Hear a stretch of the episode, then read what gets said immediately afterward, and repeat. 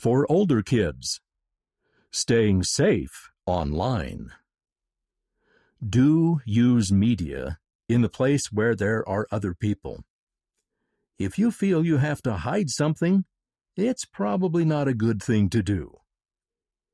Do tell a parent or trusted adult about any message, video, or picture that makes you uncomfortable, scared, or worried.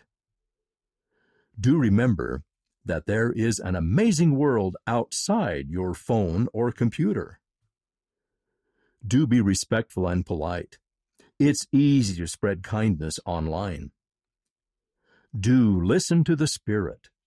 Remember, the Holy Ghost will show unto you all things what ye should do, even online. Don't respond to any mean comments, texts, or messages. It's better to block, delete, or ignore them. Don't believe everything you read or see. Not everything you see online is true. Don't chat or share pictures of yourself with people you don't know in real life. Don't share personal information unless a parent says it's okay. You shouldn't share your password, birth date, address, phone number, or even your full name online. It's easy to squeeze toothpaste out but have you ever tried to get toothpaste back into the tube? You can't. The things you share online are like squeezed toothpaste.